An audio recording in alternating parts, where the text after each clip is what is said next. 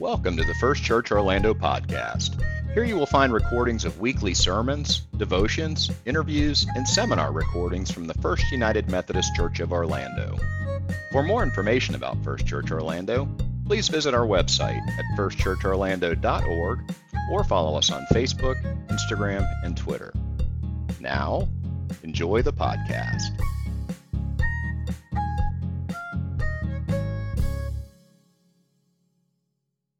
Our scripture today comes from the Gospel of Luke, chapter 17, beginning with verse 11. On the way to Jerusalem, Jesus traveled along the border between Samaria and Galilee. As he entered a village, ten men with skin diseases approached him. Keeping their distance from him, he raised their voices and said, they raised their voices and said, Jesus, Master, show us mercy.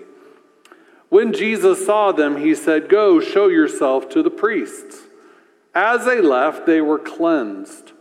One of them, when he saw that he had been healed, returned and praised God with a loud voice.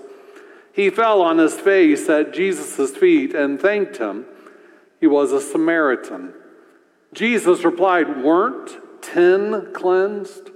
Where are the other nine? No one returned to praise God except this foreigner? Then Jesus said to him, Get up and go. Your faith has healed you. This is the word of God for the people of God. Lord, would you now come and speak to us about gratitude today? Expand our understanding, but, but even more, expand our feelings of gratitude uh, and remind us of the importance of expressing and acknowledging that gratitude. We pray that today in Jesus' name. Amen. Well, Thanksgiving, of course, is just a few days away, but for many, I think Thanksgiving probably has already begun. Uh, there are already folks that have, that have hit the road and are on their way to whoever they're going to celebrate Thanksgiving with. Or maybe you're waiting for uh, folks to arrive at your house to celebrate Thanksgiving with you. I suspect many have already decorated the Thanksgiving table. I suspect many have already done the shopping for the meal. You've already planned the menus. Maybe you've already plotted your strategy for Black Friday and how you're going to get all of the really good deals. Maybe you've actually started preparing the feast, cooking the pies, and all of that kind of thing. Well, as we talked about last week, I hope that in all of the planning and all the preparation and all the scheduling, that you've left some time, some intentional time for expressing thanks, for giving thanks to God and to others this Thanksgiving holiday. Last week we talked about a variety of ways we can do that on a regular basis saying prayers before meals, keeping a gratitude journal uh, writing thank you notes to folks. Maybe this year, during the Thanksgiving meal, you want to go around the table and everybody say what they're thankful for. You can either do that or talk about politics, whichever you prefer, right? And as we talked about last week, yes, we have this annual holiday of Thanksgiving. That's a great thing, but Thanksgiving isn't once a year, right? We ought to be people, spiritually, people, followers of God, Christians, who are grateful all the time because we know that we receive good gifts every day. So today I want to shift our focus. Last week we talked a lot about what we're thankful for, and there's much, of course, in all of our lives to be thankful for. But I want to talk today about who, who we ought to be, who deserves to be recognized for our gratitude. Who are we thankful to? Just over this holiday week, perhaps you'll be thankful to family or friends who travel great distances at great expense to be with you for Thanksgiving. Or maybe you're going to them and they're going to host you. Maybe you are thankful to family and friends or guests who help prepare the meal. They bring over a casserole or a dessert. Maybe you'll be thankful to your favorite football team for winning their game so you could do better, you know, in your uh, planning of that. Uh, maybe you'll be thankful to the retailers who have great Black Friday deals for you. Or maybe you're going to go out to eat for Thanksgiving and you can be thankful to the restaurant the waiters and the cooks that you didn't have to prepare the meal. Uh, maybe this week you read the, the article that I wrote in this week's newsletter about my love for bananas. Anybody read that, right?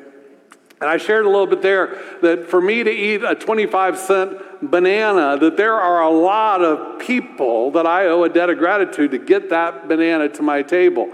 There's the people who plant the banana trees and care for them. There's the people who pick the bananas. There's the people who pack the bananas and put them onto trucks. There's people who drive the trucks to the port, and there's the, the, the ship workers who carry the bananas to the U.S., and there's the public workers, and then there's my wife who goes to the grocery store to buy the bananas, right? There's lots of people involved in me just having one 25 cent banana. Isn't that true with everything in life? If you just pause and think about it, that everything that benefits us has passed through the hands of many people for which we owe a debt of gratitude, right? How many people, just think about this week of Thanksgiving, how many people are going to make this Thanksgiving possible for you? If you're traveling, we are thank, have to be thankful for the, the airline employees, right? And the TSA workers, and the, the air traffic controllers, and the fuel truck operators, the baggage handlers, the Uber drivers. Or if you're driving, how about the people who maintain your car? Or the police who keep the roads safe? Or the people who work at gas stations and fast food restaurants so that we can have a pit stop even on Thanksgiving morning. Or if you're uh, the one preparing the holiday meal, how about the farm workers who, who farmed the food? Or the food packers, or the truck drivers, or the, the packaging makers, or the grocery store workers. If you're shopping on Black Friday, how about the people who are going to work extra hours the stuff that made, the people that made the stuff you're going to buy, the advertisers that let you know about the deals that are to be had, the people who stock the shelves, the cashier who's going to be standing at a cash register upon hour upon hour, or if it's a football game you like, how about the players or the coaches?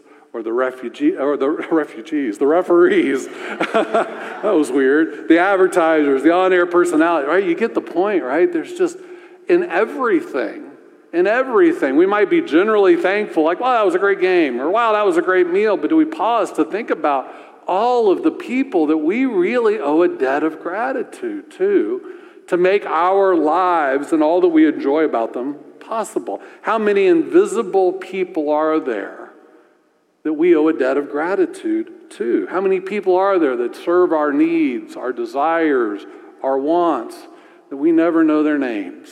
Maybe we never see them face to face.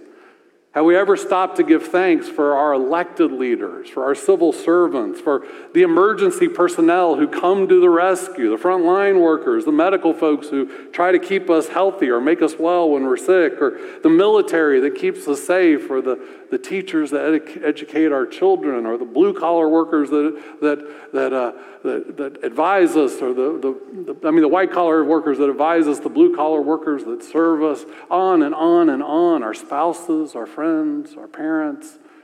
A lot of people to be thankful to, isn't it? Who comes to mind for you? Who comes to you to mind for you? Who are you thankful to?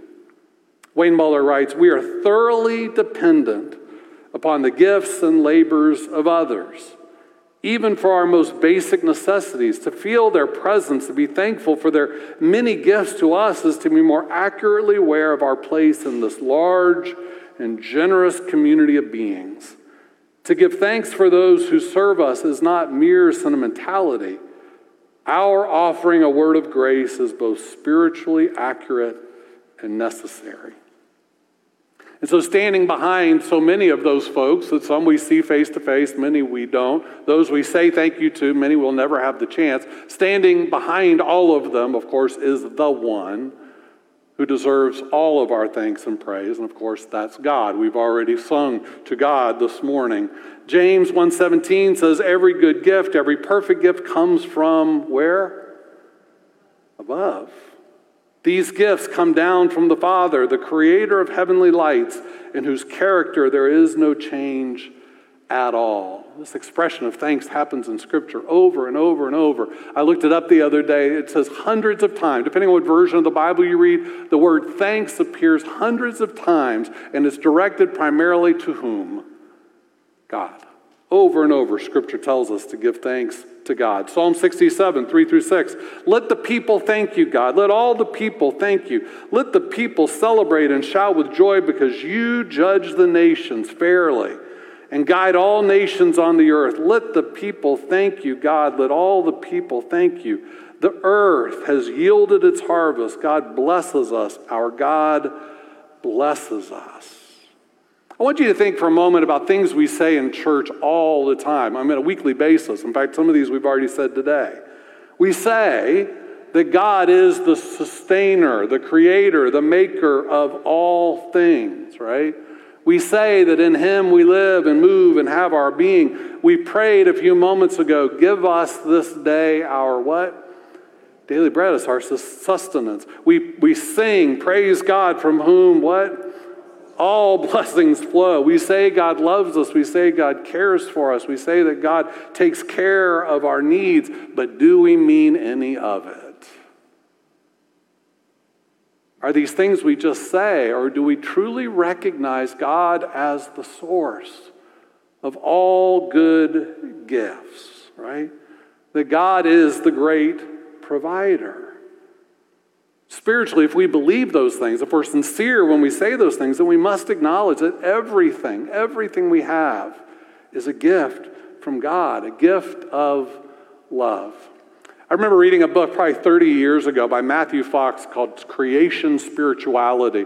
And in it, he talks a lot about the value of connecting with nature in order to connect with God, creation spirituality. But in it, he says, you know, the problem a lot of us live in cities and we look out the window and what do we see? We see glass and steel and concrete and bricks. And he says, hard sometimes to, create, to connect with nature because what we see is all human made. But he paused he said, But who made the raw materials that makes the glass, that makes the brick, that makes the steel?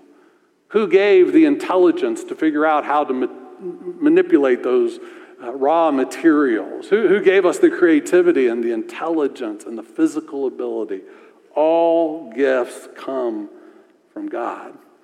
Thomas Merton writes To be grateful to be grateful is to recognize the love of God in everything He has given us. And He has given us everything. Every breath we draw is a gift of His love. Every moment of existence is a grace. So, this week, of all the thanks we give, thanks to those who come and visit us, thanks to contrib- those who contribute to the meal, thanks to, you know, to whomever this week, of course, most of all, the important one to thank is God. We may believe in God, we may love God, we may respect God, we may revere God, we may worship God, but I want to argue today that core to a healthy spirituality and a vibrant faith is gratitude to God. Recognizing who God is and what God does for us on a daily basis. There's nothing more foundational to a deep, meaningful, authentic spirituality. In today's scripture reading, we hear a story about 10 men who have a, a, skin disease. Some versions say they had leprosy. And Jesus is traveling with the disciples up to Jerusalem, and he encounters these 10. Now, in that day, well, today too, but especially in that day, leprosy, a skin disease, was physically painful it was shameful because it was so physical. It often smelled bad and looked very terrible. It was disfiguring. It was stigmatizing. It was debilitating. And they were thought in that day it was an incurable disease. They also believed that it was highly contagious. Turns out it's not so much. It's largely been contained in the world, and there is a cure for it now. Uh, but in those days, it was thought no cure, easy to get, and so those people were pushed away if you had even the suspicion of leprosy, you were pushed out of community. That meant no contact with family, no contact with religion, loss of profession, living only with other people who had leprosy, living in poverty. Different cultures around the world have had different rules and restrictions because of the stigma and the fear. In some places, people with leprosy had to wear bells so that you heard them approaching and knew to be careful. Or they wore certain clothes, color clothes, so you know, oh, that one, avoid him. Or, or certain amount of distance was required. I think in Jewish society it was 50 feet. You couldn't come close as close as 50 feet to another person. And in Jesus' day, the Jews erroneously believed if you had something like leprosy, it was probably a punishment from God. And we know that's not true. It was just an illness. But imagine the stigma of that. One, you're dealing with this terrible illness. Two, you've been ostracized from society, can't have any kind of normal life. And third, everyone thinks you're being punished by God. And so here are 10 lepers. They're on the road. They're at least 50 feet away from Jesus and the disciples. And they're calling out to Jesus, Jesus, Master, show us mercy. Now, how did a group of 10 lepers on the road to Jerusalem from 50 feet away know there was Jesus, know who Jesus was, know that Jesus could heal them? We don't know. It doesn't say. It's just interesting. So they come to Jesus hoping to be healed. What does Jesus do? He sends them away. He sends them to the priest. Go, go find a priest. See what the priest has to say. Well, this was actually following an ancient tradition from the Bible, from the book of Leviticus. You see, in those days, without advanced medicine, there were a number of skin issues that might look like leprosy a burn, an infection, other types of skin ailments might present initially as leprosy and so if it passed, you could go to the priest and the priest could say, okay, not leprosy, go back to work, go back home, right? That was the priest's role, absent modern medicine. So he says, go find a priest. Go show the priest. Now, oftentimes Jesus would heal people on the spot. Here he sends them away, but then on the way to the priest, what happens? They're healed. He does heal them, he just does it a little differently. And then it says in verses 15 and 16, so all 10 are healed on the way to find a priest. Verse 15 and 16 says, One of them, one of the 10, when he saw that he had been healed, returned to Jesus and praised God with a loud voice. He fell on his face at Jesus' feet and thanked him. He was a Samaritan. He was a Samaritan. We assume the other nine were Jews. He was a Samaritan. And Jesus noticed, it says in, in uh, the following verses Jesus replied, Weren't ten cleansed? Where are the other nine?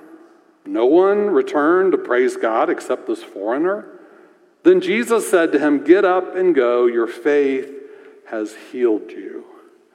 Now, this is a story about healing, clearly a story about gratitude. Really, the main point of the story, though, is that the one out of the ten who came to give thanks to Jesus was what? A Samaritan. Now, you've heard that before, right? We know the parable of the Good Samaritan.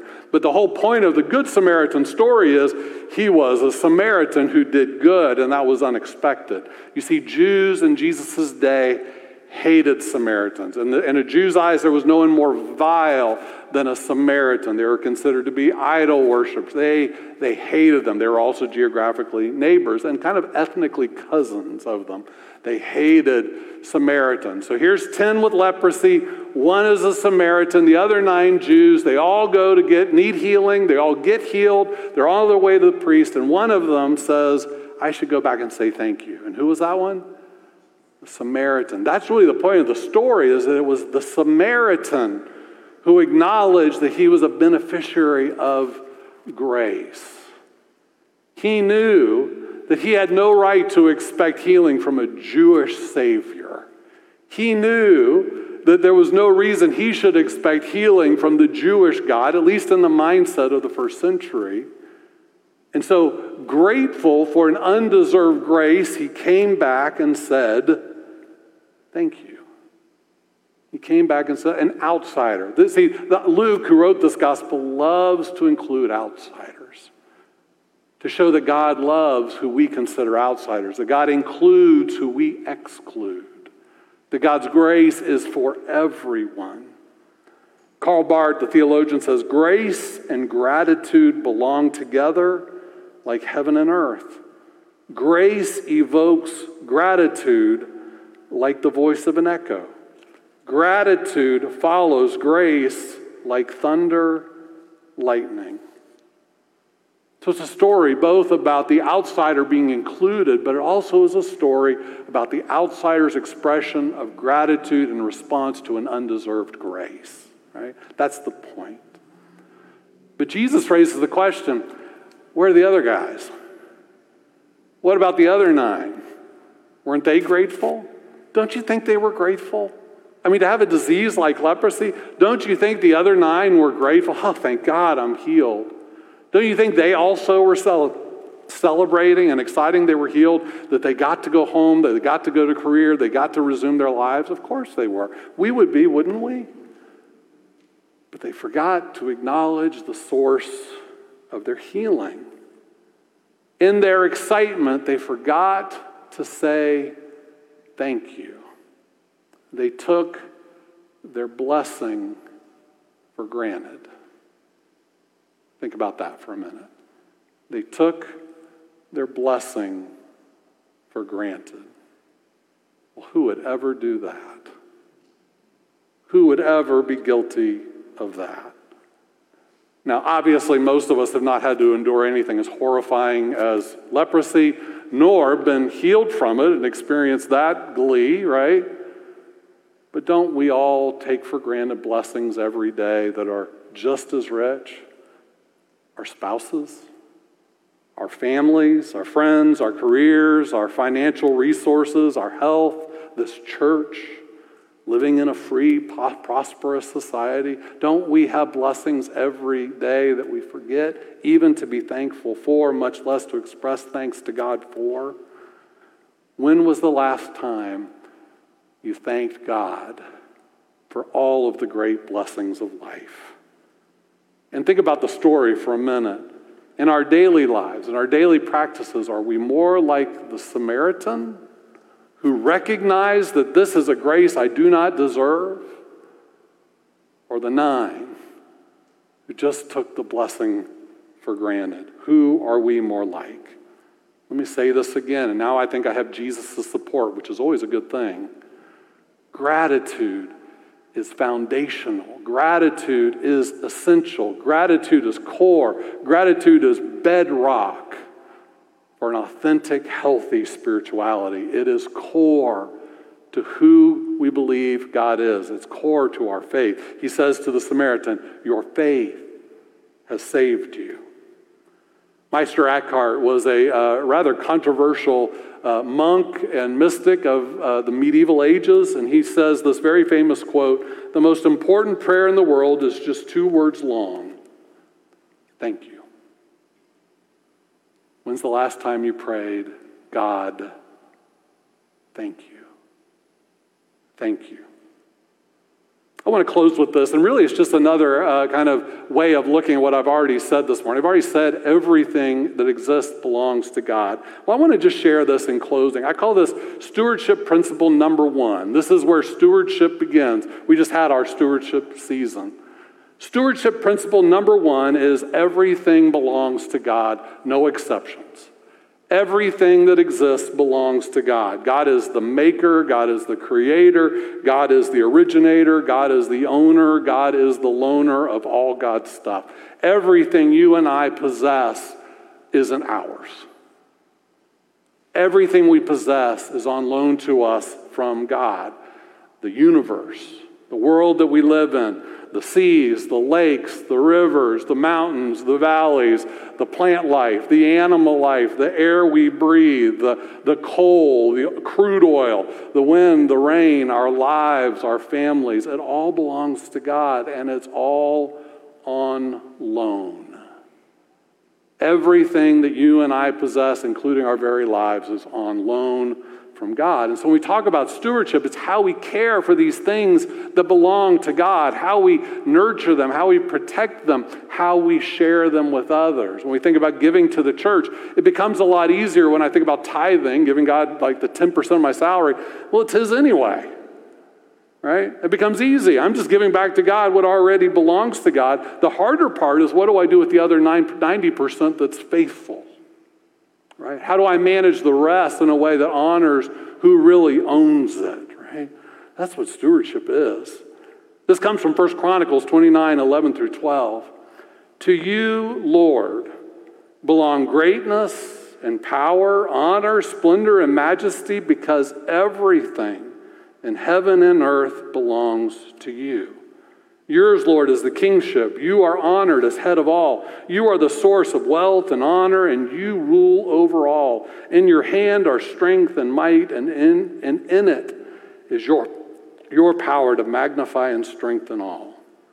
It all belongs to God, and it's all given to benefit us.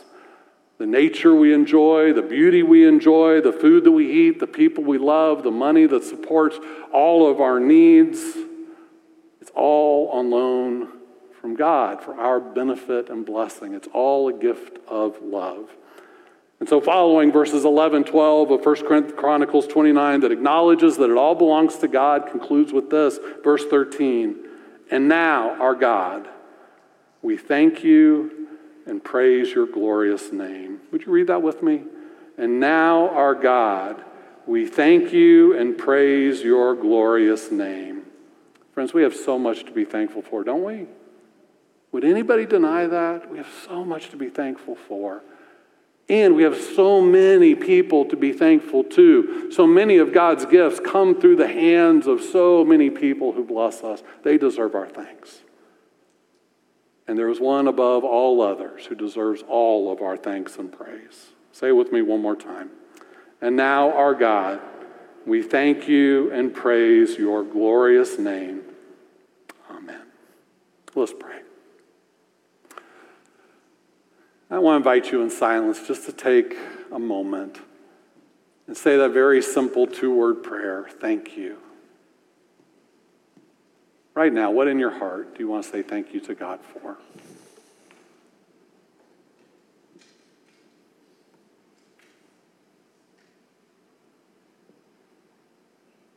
For all of it, God, we direct our thanks to you. For all that we remember, for all that we forget, yet that freely flows from you to us in love, we thank you. Thank you, God. Amen.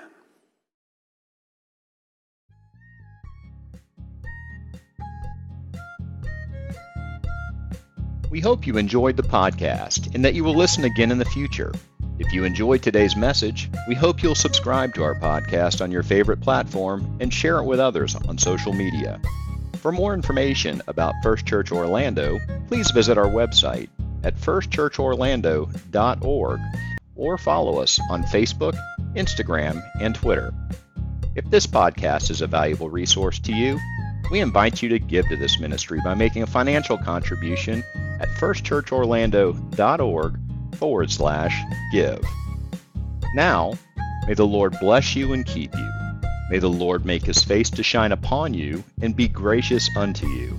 May the Lord lift up his countenance upon you and give you peace.